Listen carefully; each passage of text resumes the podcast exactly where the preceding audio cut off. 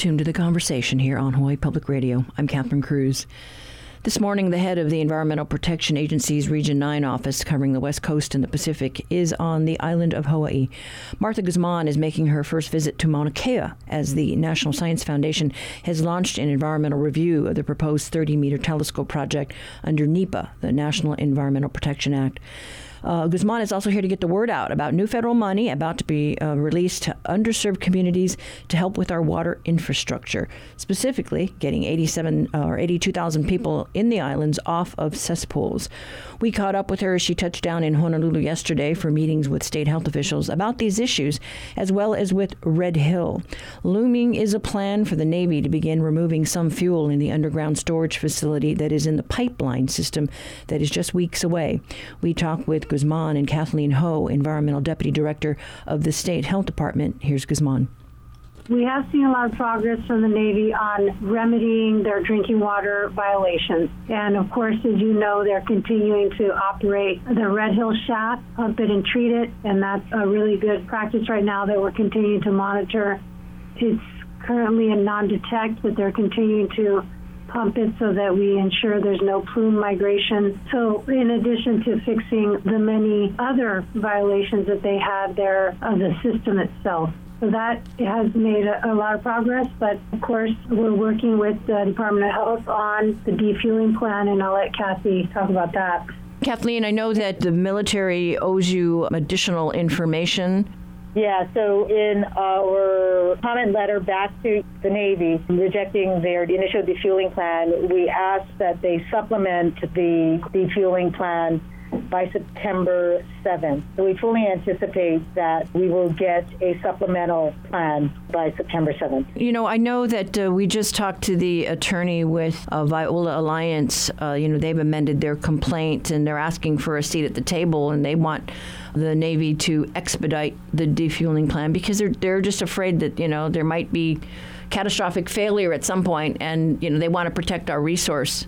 I haven't seen the complaint, so I can't comment on that. But I mean, just the fact that this group feels, you know, more of a sense of urgency about defueling. They say that the plan, you know, calls for like up to six years, and they just think that's just too long. Yeah, as you know, the Department of Health and EPA really feels the urgency to defuel the tanks. However, we really believe that it has to be done in a methodical way so as to protect our resource only other thing I'd add to that is that there are going to be removing fuel from the pipelines below Red Hill. So there is already going to be some initial defueling, if you will, from that source. And they're going to run an exercise on September 21st. And that's part of the urgency why we need these plans before then, particularly the facility response plan to make sure there's all the spill prevention in place before running an exercise. Okay, so but they haven't started doing that yet, but it's going to happen soon. From below the Red Hill tanks, yes. Many of these plans, particularly the defueling plan, along with SPCC and the facility response plan, need to be in by September 7th. Martha, I know that you're here for a uh, task force meeting on the Big Island. Yes. Yeah. Tell us what you have yes. planned for uh, your meetings on the Big Island. One is, again, to highlight the work we've been doing with the Department of Health on the cesspool replacement, both through this tremendous amount of funding that the bipartisan infrastructure law, as you know, double the amount that the state of Hawaii will be receiving for safe drinking water and clean water. The clean water is what we refer to as the cesspool septic sewer funding. And so this next year, we expect them to receive a little bit over $50 million for both of those programs. And on the cesspool side, we're very excited to be working with the state on a series of efforts, including enforcement, but more importantly, on helping low income Hawaiians be able to actually replace their cesspools with septics. And we're going to do that in some of the targeted counties, the county of Kauai, county of Hawaii, and the county of Maui. And we're very excited about working on those areas. We all know the tremendous impacts they have, not just on the public health, and of course, the issues that our kids and everyone has when using, you know, this, not just the beaches, but all through the streams and so forth. And that relates to the second part of the visit, which is the U.S. Coral Reef Task Force. And of course, cesspools are related to the health of our coral reefs And that's just one strategy of many that we're looking at to protect the reefs. And, and really, this has been a, a learning curve for me to recognize the importance of this living thing. uh, Kathy was here teaching me about some of her work, tremendous work in protecting the reefs here through the, throughout the state, and, and the education she's done with the youth here. Kathleen, so you know, I don't know how fast these programs can be put in place, but will there be priorities for, let's say, the coastal communities if we're concerned about the impact on our reefs? We actually have two programs that are going to come into play. The first one is the work that we're doing with EPA to create a pilot program on the island of Kauai, and that program hopefully will be expanded in the next five years. What we're hoping to do with the program with Kauai is it's anticipated that we will get approximately $15 million over the next five years, and that will help the residents in uh, cesspool conversions, which works out to approximately uh, 150 cesspools per year and they can receive approximately $20,000 in financial assistance. The second one is, as you may recall, last year the legislature created another pilot program for the Department of Health to give grants to eligible owners of failing cesspools. And those cesspools, those failing cesspools or geographic locations, was identified by the University of Hawaii, and the legislature gave us $5 million in Act 153 last year, and each eligible cesspool owner can receive up to $20,000 to fund their conversion of cesspools. And both of these, we anticipate the one that we got from the legislature last year, we anticipate the applications to be out by the end of September, and applications, the implementation of the grant that we're getting, we're working with EPA on. We anticipate that to be up and running around December of this year as well. Okay, so people who want to take advantage of this program where should they go? To our DOH website will be a good start, or you can also they can also call our wastewater branch. This is obviously a big priority for the EPA. We have, you know, just thousands of properties that need to be converted over. So this is a nice shot in the arm for these communities. But what else is on the horizon? 82,000 cesspools. And, you know, incentives uh, are one thing, and certainly want to prioritize that for our lower income residents. But the other is enforcement. And particularly in our role on that is the large capacity cesspools. Uh, to date, since that was passed, the ban in 2005, 1,140 of those large capacity cesspools have been closed.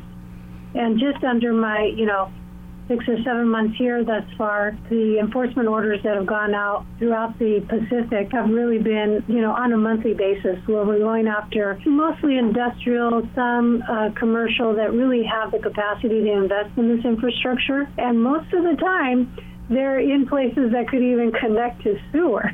We're going to use multiple strategies and starting with some of the larger contributors, such as those industrial and commercial, and getting them to upgrade either to connect to sewer or to, you know, help even build out a sewer. And we're very excited to see that Hilo's wastewater facility is going to receive a much needed investment. And it's going to have to be coupled because, you know, we do have an enforcement order there with greater participation from the community in the sewer system itself. If you walk around Hilo, again, like I mentioned with some of the large capacity cesspools, they're next to a trunk line. So we have to really focus and getting really enough of those service connections to have a sustainable treatment system there, to have that revenue base. As I mentioned, I'll be there for the Coral Reef Task Force, and I'll also be visiting Mauna Kea. I'll be getting a tour. I know you are aware that the NSF has proposed a NEPA review, and we are providing our environmental review of that and so I have the opportunity to meet with University of Hawaii as well as some of the Native Hawaiian leaders that, as you know, have extreme concern with more telescopes on the Mauna. Also, because of the bipartisan infrastructure law, and most recently, this is going to get a boost from the Inflation Reduction Act, we have a tremendous amount of investment in environmental justice. And we will be, we just hired somebody to be on island as well to really be our liaison with the community in a different level than we have in the past and kind of looking more proactively to the needs and certainly not being as uh, reactive as we've been in, in, these recent months. with situations like Red Hill. But it's going to give us an opportunity to really re-engage with the community in a way that we haven't had the staff to do so. And of course, work in stronger partnership with the Department of Health here.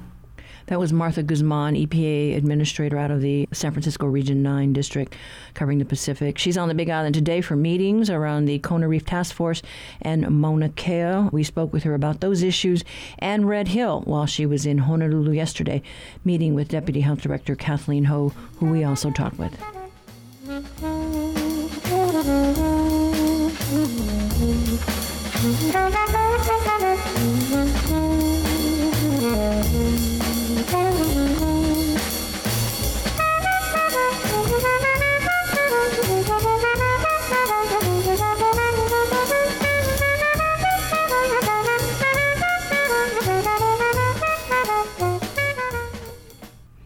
This is The Conversation on statewide member supported Hawaii Public Radio. Coming up, your backyard quiz.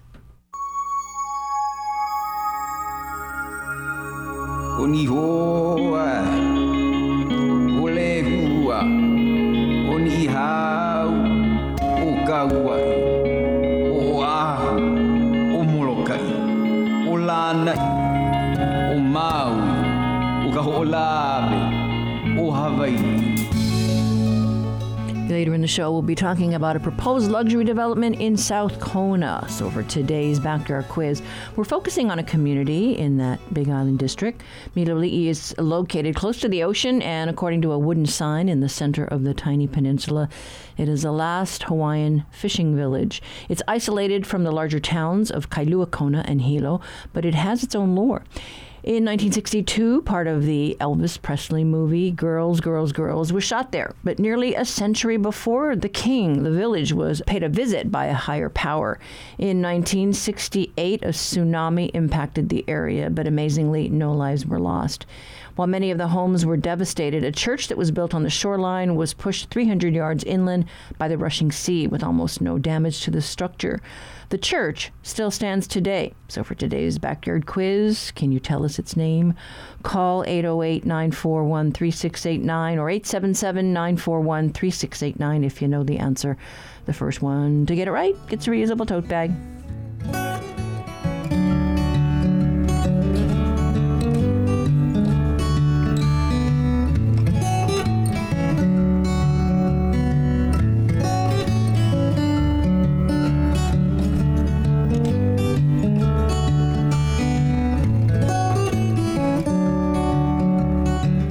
Support for the Backyard Quiz comes from NAREIT Hawaii, which is committed to supporting nonprofits that help to strengthen the community and help underserved families, such as Hawaii Literacy. NAREITHawaii.com.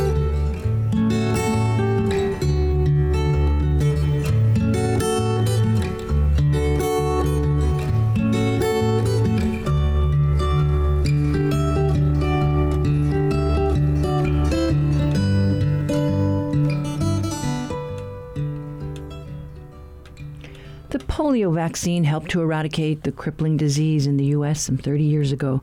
Dr. Jonas Salk's announcement of the vaccine came on CBS radio as the best defense against the disease that was known to paralyze both babies and adults. News reels back then hail the development. We flash back to that time.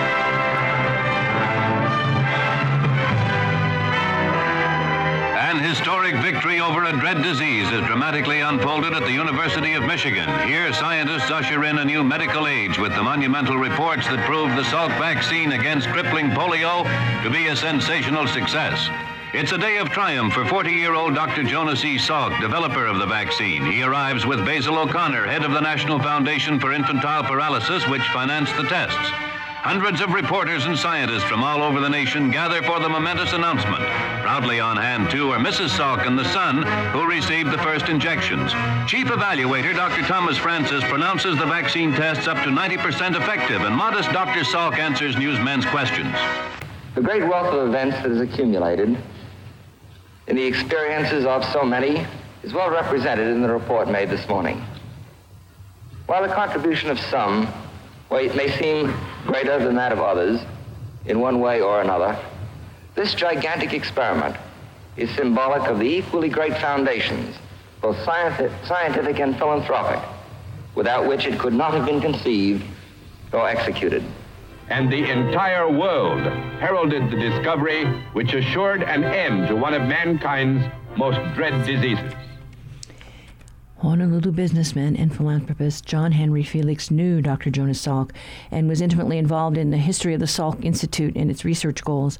Felix remembers going door to door with his mother, who was a passionate supporter of the March of Dimes effort to prevent the spread of polio. Parents feared for their children's health because of the lasting paralysis that polio brought with it. We talked to John Henry Felix this morning. Well, my mother was very concerned about the high incidence of polio. She was a, a very committed uh, fundraiser for the March of Dimes in 1938, which was the year the March of Dimes was founded by our 32nd president, Franklin Delano Roosevelt. But she was a very avid supporter of the president and uh, his efforts to um, control polio and finally develop a vaccine, which was funded by the uh, March of Dimes, which got its name, by the way, from a famed vaudeville actor and uh, the name remains to this very day. And so people just march up to that front door and ask for dimes. Correct. And we had uh, little uh, cups at restaurants and other places where people congregate so that they can make their contributions uh, there, uh, dimes and dollars, whatever they had available. So that's a very personal connection to the cause. I don't know what you're thinking these days, you know, as we see that, you know, there are cases that are popping up. You know, it's been found in the wastewater in London and New York. And in New York, mm-hmm. it's in mm-hmm. counties where the, the vaccination rates are low. These viruses are with us all the time. It's imperative that we're vigilant and uh, take advantage of the uh, vaccines that are available, especially in third world countries where they uh, are very reluctant to be vaccinated. And so, talk about the connection with the March of Dimes and the Salk Institute. Well, the March of Dimes triumphed over uh, polio by developing two vaccines, one by um, Jonas Salk, uh, which was the vaccinated uh, technique, and the other by um, Dr. Albert Sabin, who developed the oral vaccine, and uh, that was more acceptable in third world countries. When the March of finally to over polio, they decided to found a uh, research institute that would work on very basic research that would uh, develop vaccines to uh, cure uh, other maladies. And uh, that's what was the founding of the Salk Institute in La Jolla, California the March came up with the initial funds to make uh, the, the, institute possible. $80 million back in the 19, 1960s. And uh, the city of San Diego uh, gifted the property which the institute is currently located, which was a very generous contribution the Institute to this day is researching uh, other opportunities to cure various uh, diseases. And you served on that board for a, a very long time. Uh, yes, um, I was the chairman of the March of for uh, five years and the chairman of the Salk Institute for five years. I worked very closely with Jonas Salk and Francis Crick, who um, I appointed president and uh, the man who uh, co-discovered DNA. Well, I remember as a child, uh, you know, getting those little sugar cubes. mm. You know, this week we're still hearing from some of our listeners about how they've lived with polio. We talked earlier this week with uh, former Honolulu City Councilman Leigh-Wai Doo, who credits mm-hmm. your encouragement as he lived with polio. Yes, he was one of my uh, Eagle Scouts involved with a program that I had a Boy Scout program, hotel management. And he was a senior at uh, Punahou at the time, class president outstanding student. Uh, he is a perfect example of triumph over adversity. Yes, and he really treasures uh, that encouragement uh, when he was young. Right, he went on to Harvard. He was involved in public service, you know, for a long time, and he's still involved in in uh, in the community. I understand he's writing a book about the Palolo Chinese home. Uh, so very active, like you are, you know, and, and so gosh, I mean, what's your hope as you you know hear about the resurgence of, of cases in the U.S. when you know we eradicated it decades ago. We have to make the people uh, of our nation more aware of uh, the dangers that uh, lurk in our water supply and uh, sewer system. These viruses are with us always, and uh, we always have to be vigilant in addressing them. BYD is a perfect example of, of triumph over adversity, and I admire him. Uh, we served together on the city council. He served for 14 years, I served for 16. Uh, we have a lot in common. But what he's done to uh, better relations between the U.S. and China is very admirable. He, to this day, he's working on that effort, and I uh, admire him for that. I applaud his efforts. Well, there are many in the community that applaud your efforts and your perseverance with the many causes that uh, you've taken up. You know, coming through this pandemic and seeing the concern that people have over vaccines, is there, I don't know, any final thoughts that you want to leave with our listeners about polio and our history here in the islands? We have to make people more aware of um, the, what lurks uh, in the uh, shadows. Uh, these viruses are with us always, and we must be ever vigilant. Our Board of Health our elected officials uh, have to be very aware of this uh, danger and have to make the population keenly aware and make available vaccines that will control spread. Well, we thank you for your time this morning just to get the word out and to refresh people's memories about, you know, what we lived through and all the progress that we did make, you know, over We the- have made progress, yes. And uh, the, the Salk Institute to this day is looking for cures uh, because uh, their motto, uh, I had a, part in uh, developing the motto, it's where cures begin. And uh, we ever have to be vigilant because uh, there's a lot out there that uh, is lurking in the shadows. Well, we thank you again, John Henry, for your time. Well, thank you very much, and you have a very nice day. At 92, John Henry Felix is still very engaged in our community. The former Honolulu City Council member, businessman, and philanthropist served on the board of the Salk Institute and the national board of the March of Dimes, which helped to create the Research Institute in honor of Jonas Salk, who is credited with creating the polio vaccine. Tomorrow, we plan to hear from the Department of Health about addressing our low polio vaccination rates.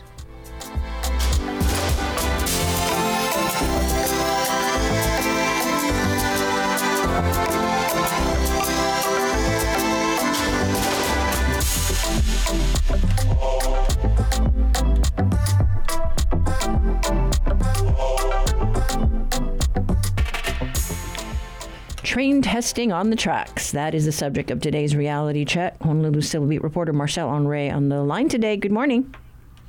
Hey, Catherine. Happy Wednesday. Happy Wednesday. I feel like go, whoo, whoo. we got the train uh, moving on the tracks. We've all been waiting for a very long time for this phase.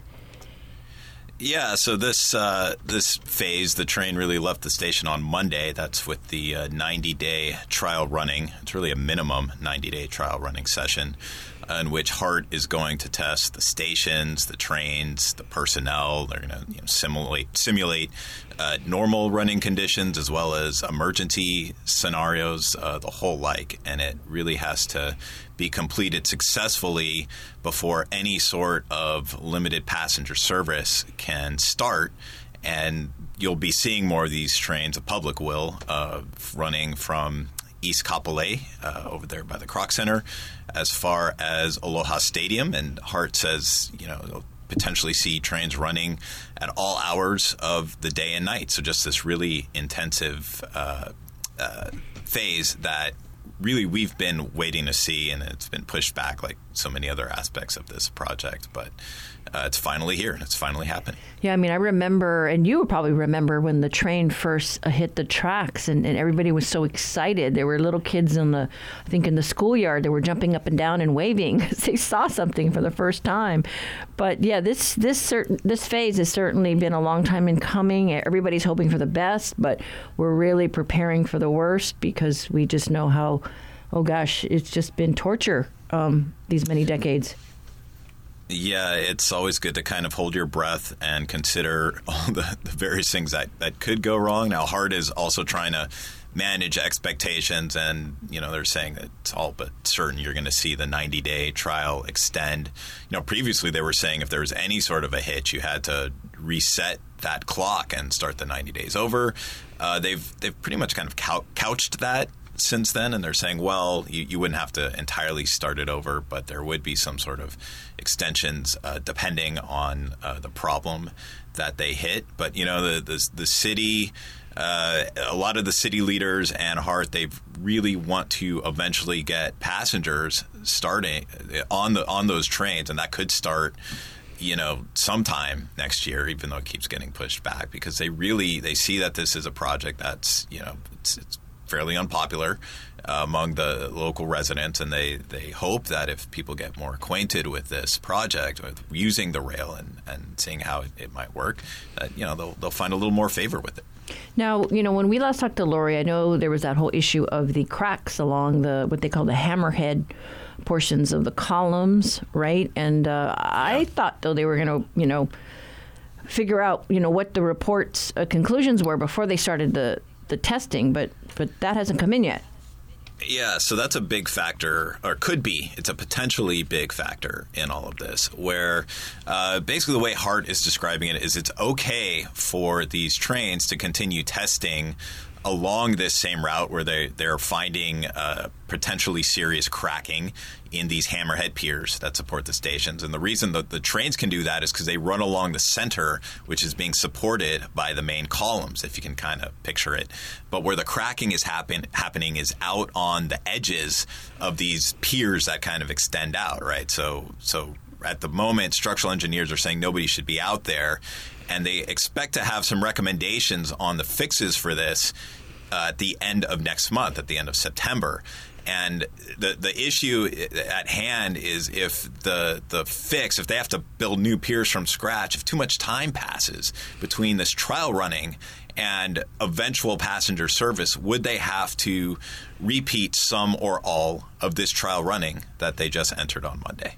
Yeah, so still lots of unknowns. But um, in, in uh, my understanding by reading your story is that uh, what they're going to simulate the weight of the passengers using weights as opposed right, to real they're people. Put, they're putting weights in, in the train uh, to, to simulate so that you have the right weight conditions during the trial running.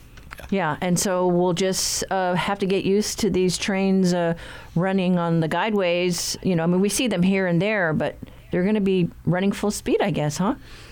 It's going to be pretty extensive, and you know, just don't take any pictures while you're driving or get too distracted. That's what that's a big message that HART's trying to get out there too. Yeah, yeah. Uh, obviously, the, uh, yeah. Don't take your eyes off the road. Uh, although you know, I think we managed to do it okay with the with the sign waivers during election. So hopefully, drivers will uh, will figure it out. We're well prepped for this. Exactly. yes, exactly. But thanks so much, Marcel. Thanks, Catherine. That was reporter Marcel Honoré with today's reality check. Uh, check out his stories on HART. Visit civilbeat.org.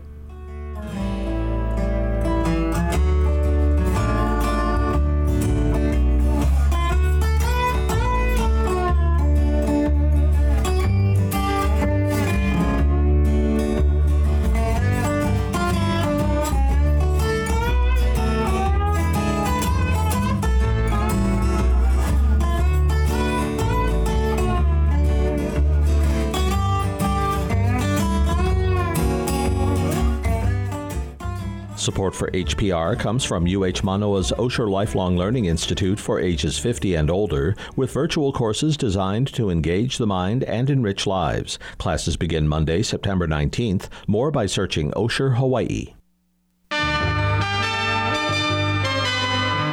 Each week, New Dimensions explores the social, political, scientific, environmental, and spiritual frontiers with some of today's foremost social innovators, thinkers, scientists, and creative artists. Hello, I'm Justin Zorn. And I'm Leigh Marz. We're co authors of Golden. Next time on New Dimensions, we'll be talking about the power of silence in a world of noise. Beginning Sunday morning at 11. Downtown, uptown, all upside down. That's the focus of the long view with our contributing editor, Neil Milner. COVID has certainly turned everything on its head. Hi, Neil. Hi, how are you? Good. And so, yeah, we're going to be exploring downtown? Yes, we're going to be exploring downtown based on a piece in one of my favorite reading materials, City Lab. And it's a piece by Richard Florida, who is this well known urbanist at the University of Toronto who writes a ton, uh, is worldwide known, and writes a lot about downtowns. So, yeah, this is about what's happened to downtown and how specifically how COVID has affected it, but even more important, downtowns have been changing and unchanging for years, and we tend to forget that. So he reminds us that, you know, the idea that downtown is a central business district, which is what our downtown in Honolulu was like almost up to the time that I arrived here in the 70s it was a central business district. That's where things happened. That's where a lot of shopping happened. That's where the big stores were and, and those kinds of things, movie theaters. But that's just a small moment in time when it comes to the history of downtowns. And you can see in, in other places then as well as here. The idea that downtown has been a central business district like that is that's a fairly short time in history. where It happened when people began to want to move away from downtown and live in the suburbs. It happened when people didn't mind commuting very much, and when the big deal was driving cars into the city as commuters. And when Honolulu went through this, the only new housing that was built in what really was downtown is what at the time was called urban renewal. Urban renewal meant ripping down the places that poor people lived and putting up public housing that segregated people by income, if not by race, even more. And even those things were considered, you know, poor substitutes. There's a picture in a, the uh, federal magazine, the federal brochure that was advertising these kinds of things that were being built. And you know what downtown these things look like, medium rise and so on. And the picture was of a ranch home with a palm tree in front of it. Like that was the ideal, but you're not going to live with it. Mm-hmm. So we ended up with a downtown that for a long period of time was kind of deserted, had a lot of businesses in them, but you went in and you went out. But that's begun to change. It's changed nationwide because of COVID, because people quit working downtown. Um, and it's changed in ways Florida points out and is really beneficial in terms of reinvigorating downtown. Downtowns are now developing into what he says used to be central business districts into what he calls central connectivity districts. So you still have people what living down there, or well, you have a, a, a number of things happening because of people working away from downtown and not likely to be coming back in the same number as before because a lot of the office workers don't have to work downtown. You have vacant spaces companies are giving up all or some of their office space. And that's true nationally, it's even true here. That creates vacancies. Our vacancy rate downtown is not anywhere near as big as it is in some other cities. It creates vacancies. And one of the things those vacancies are being used for is refitting them, repurposing them for housing. So you're getting a little bit of housing downtown. You're not getting new high rise office buildings at all. That's probably a thing of the past. You're also getting places that people gather at. It's a little hard to see in our downtown because it's not spectacular in the sense of envisioning that, but you're getting little galleries, you're getting places where people sit to do their work. Uh, coffee houses and that kind of thing. Downtown is becoming a place where office workers who used to work down there all the time may occasionally gather not in the office space itself, which is gone, but at coffee places, maybe through Zoom, to talk about stuff because face to face or close to face to face work is so important. So you see those those kinds of things uh, happening, and what what Florida points out is that this is bringing change all over the United States, and it's bringing a kind of growth that you've got companies giving up office spaces, and it's becoming other kind of spaces. You've got downtown becoming places that people gather. And you have work moving into older suburbs, um, old areas that are not that far from downtown with smaller office space because people don't want to commute. And people like to live closer to downtown. It makes getting around easier. Well, yeah. when you talk about Kaka'ako, right, the whole live, work, play. Yeah, see, now look at downtown Honolulu. You have to include Kaka'ako because, in a sense, we were lucky enough to have relatively vacant and relatively inexpensive to build on land close to downtown. So let's call that greater downtown. And you see what's happening down there, especially the part that's close to downtown, not the much more wealthy, much more high rise, wealthier, closer to Ala Moana. So what you got down there is a kind of development of a lot of social connectivity, a lot of young people working down there, a lot of commuting by bike, the Biki bikes and so on. And so that's how Honolulu has begun to change in regard to downtown. You're not going to see, I don't think, a lot of high rise apartment buildings downtown. That seemed to stop. It seemed to reach a, a limit, and then Kaka'ako came along. Well, I only know of one high rise that's converting from office space to residential, and I was told they're doing it floor by floor. So Yeah, people are still yeah. living in the building. And uh, I was downtown last night and was looking at a co working space, which was bustling before. And, you know, granted, I was there after hours, but it looked like they had some vacancy rates. You know, if everybody's working from home during COVID, you know, what does that mean to those working spaces? Right. I think what Florida is suggesting, if anybody doesn't know what co-working space is in, it's where you don't need a big office. You're not working in a big company. You have a place where you can work, like office space, probably a few other amenities like coffee and so on. But I think what happens in some places is that the co-working space comes back now that the COVID scare is a little less because it's a place for connectivity. It's a place where you can hold meetings with colleagues, formal and informal meetings. And so one of the judges of that is going to be whether these places continue to be vacant or not, because of course they virtually closed down, if not literally closed down, during the, the really serious part of the pandemic. So it's a, it's a work in progress, and Florida is pretty optimistic about these kinds of changes. Maybe overly optimistic, but at least it gives you an idea of the kind of things to watch for. And it reminds us that the destruction of downtown, you know, if you look at what downtown used to be like with uh, big stores, you know, the difference between downtown being thought of as Macy's or mm-hmm. before that Liberty House and downtown being thought of as Starbucks is an important difference. But I don't think downtown is going to flourish as a huge residential area.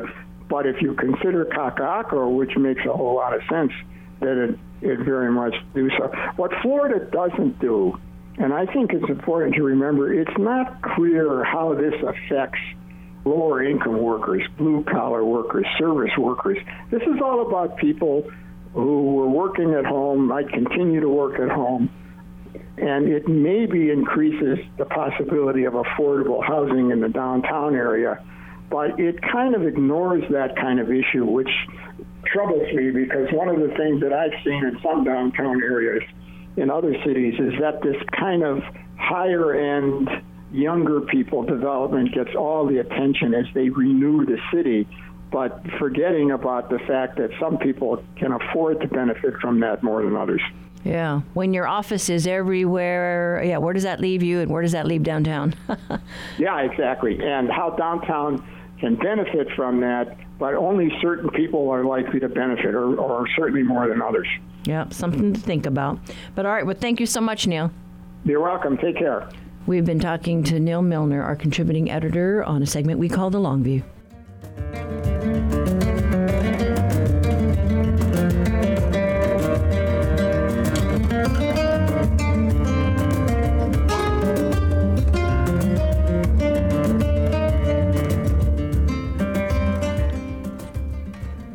This is the conversation on Hawaii Public Radio. Not every bird has a great name, but you'll hear no complaints from the melodious laughing thrush. Here's your Manu Minute with University of Hawaii at Hilo professor Patrick Hart.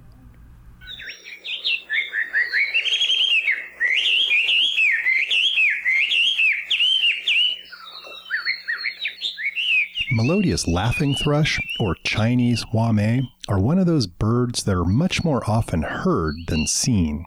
They're a pretty good size for a songbird, about 9 inches long, which is the same size as a cardinal.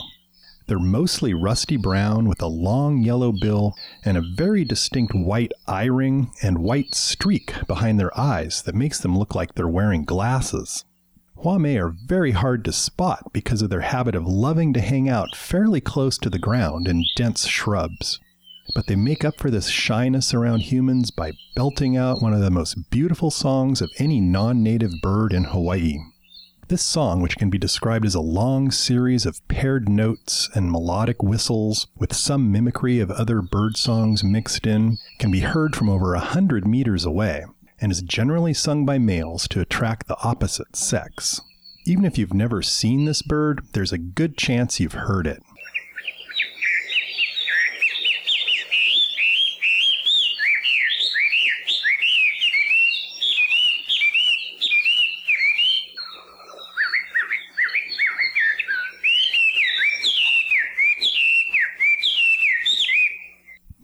Laughing thrush are native to southern China and southern Asia and were first brought here as cage birds by cane workers from China in the late 1800s.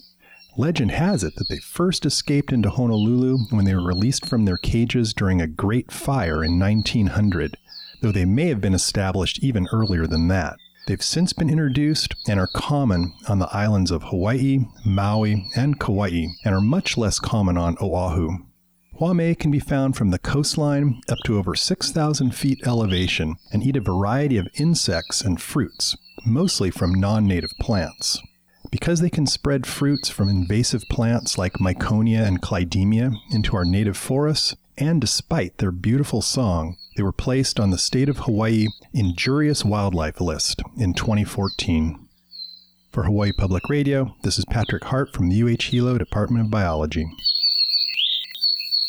Support for Manu Minute comes from Ken and Patty Kupchak for the Friends of Hakalau Forest National Wildlife Refuge, devoted to conserving the unique flora and fauna of Hawaii Island. More about giving at friendsofhakalauforest.org.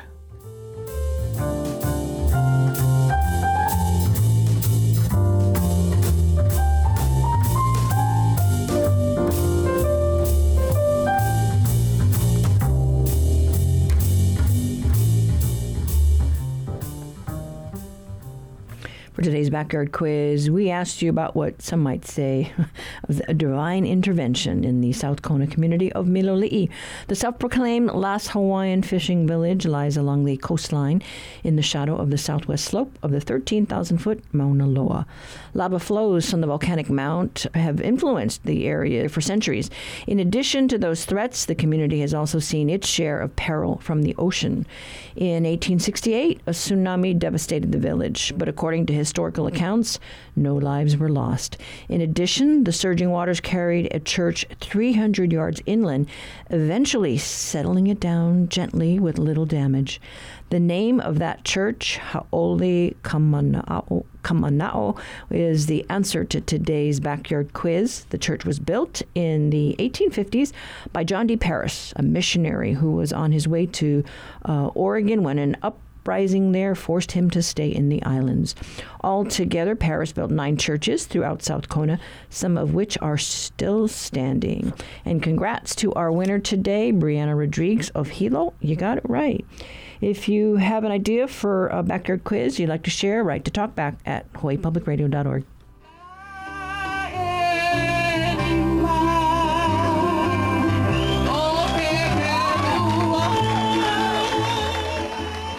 Support for HPR comes from the Honolulu Museum of Art. An immersive exhibition of flowers and plant materials, Rebecca Louise Law, Awakening, celebrates the abundance and vulnerability of nature. Opens September 17th.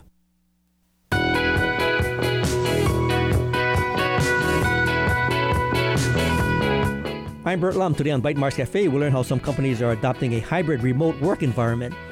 We'll find out about the best practices to optimize the work team regardless of whether they're in the office or working from home. That's today at 6:30 p.m. on Bytemarks Cafe.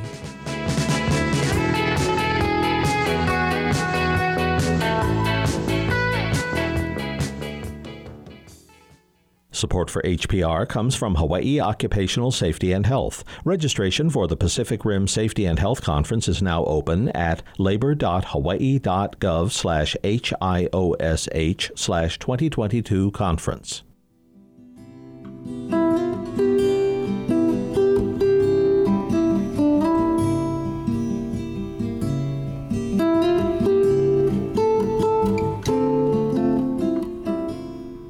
Surprise, surprise, surprise. Residents of Miloli'i got wind of a proposed luxury resort development just north of their town, and they're not too happy about it. Uh, HPR's Ku'uwehi Hiraishi joins us to tell us more. Good morning, Catherine. Uh, yes, this uh, preliminary work has begun on this 324 acre luxury resort development in Opihale, so just north of uh, Miloli'i there in South Kona.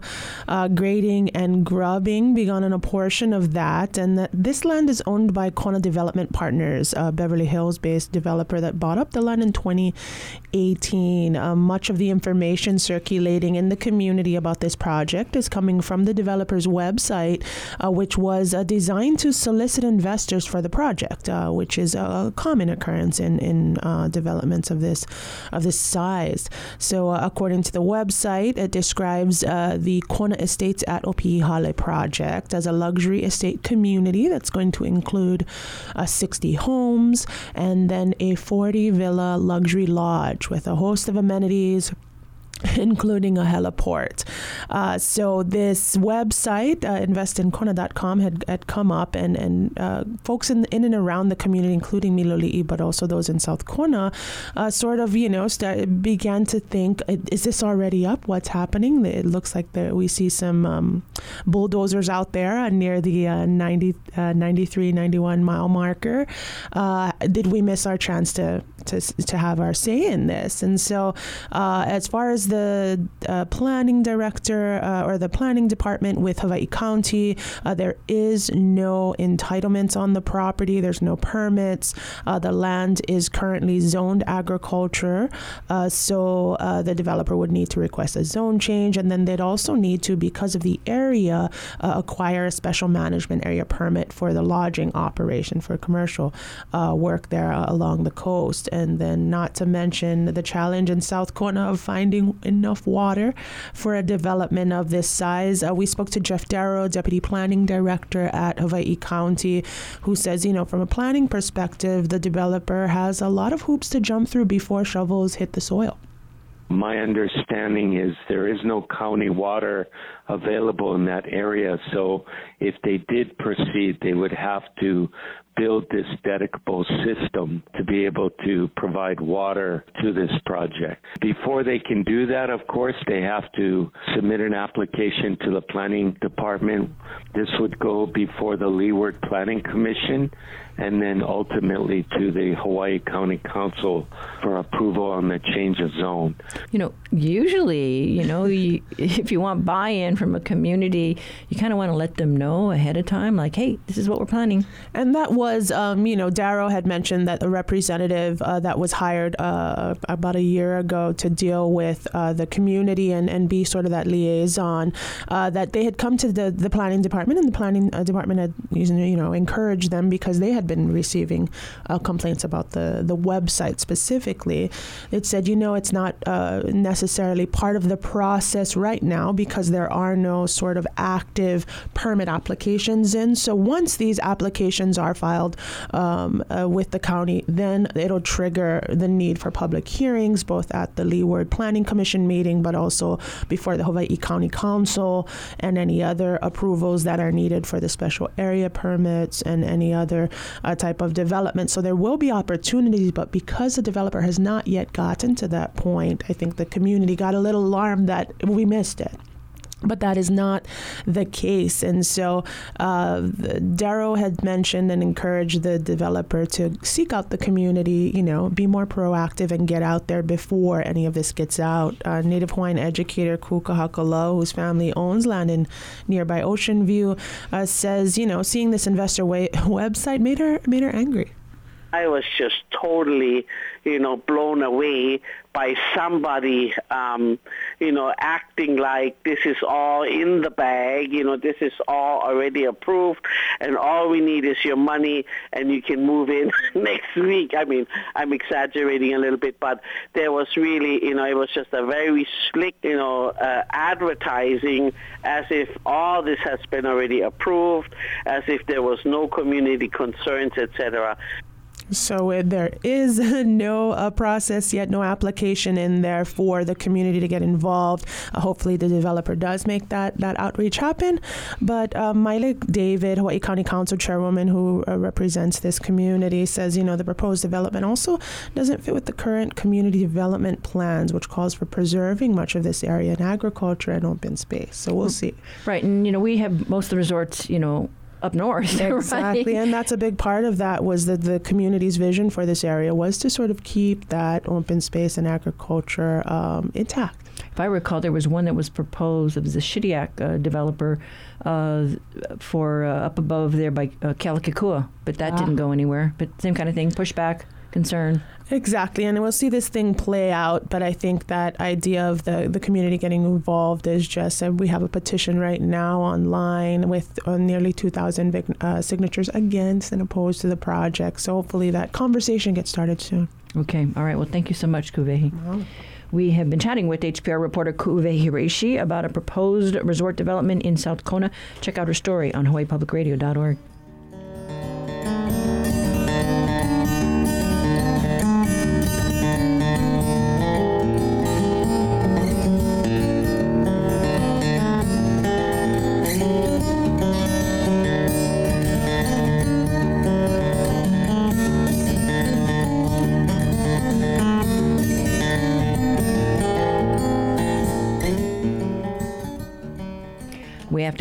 But up tomorrow, we hope to hear from the Department of Health about the vaccination rates for polio in the state.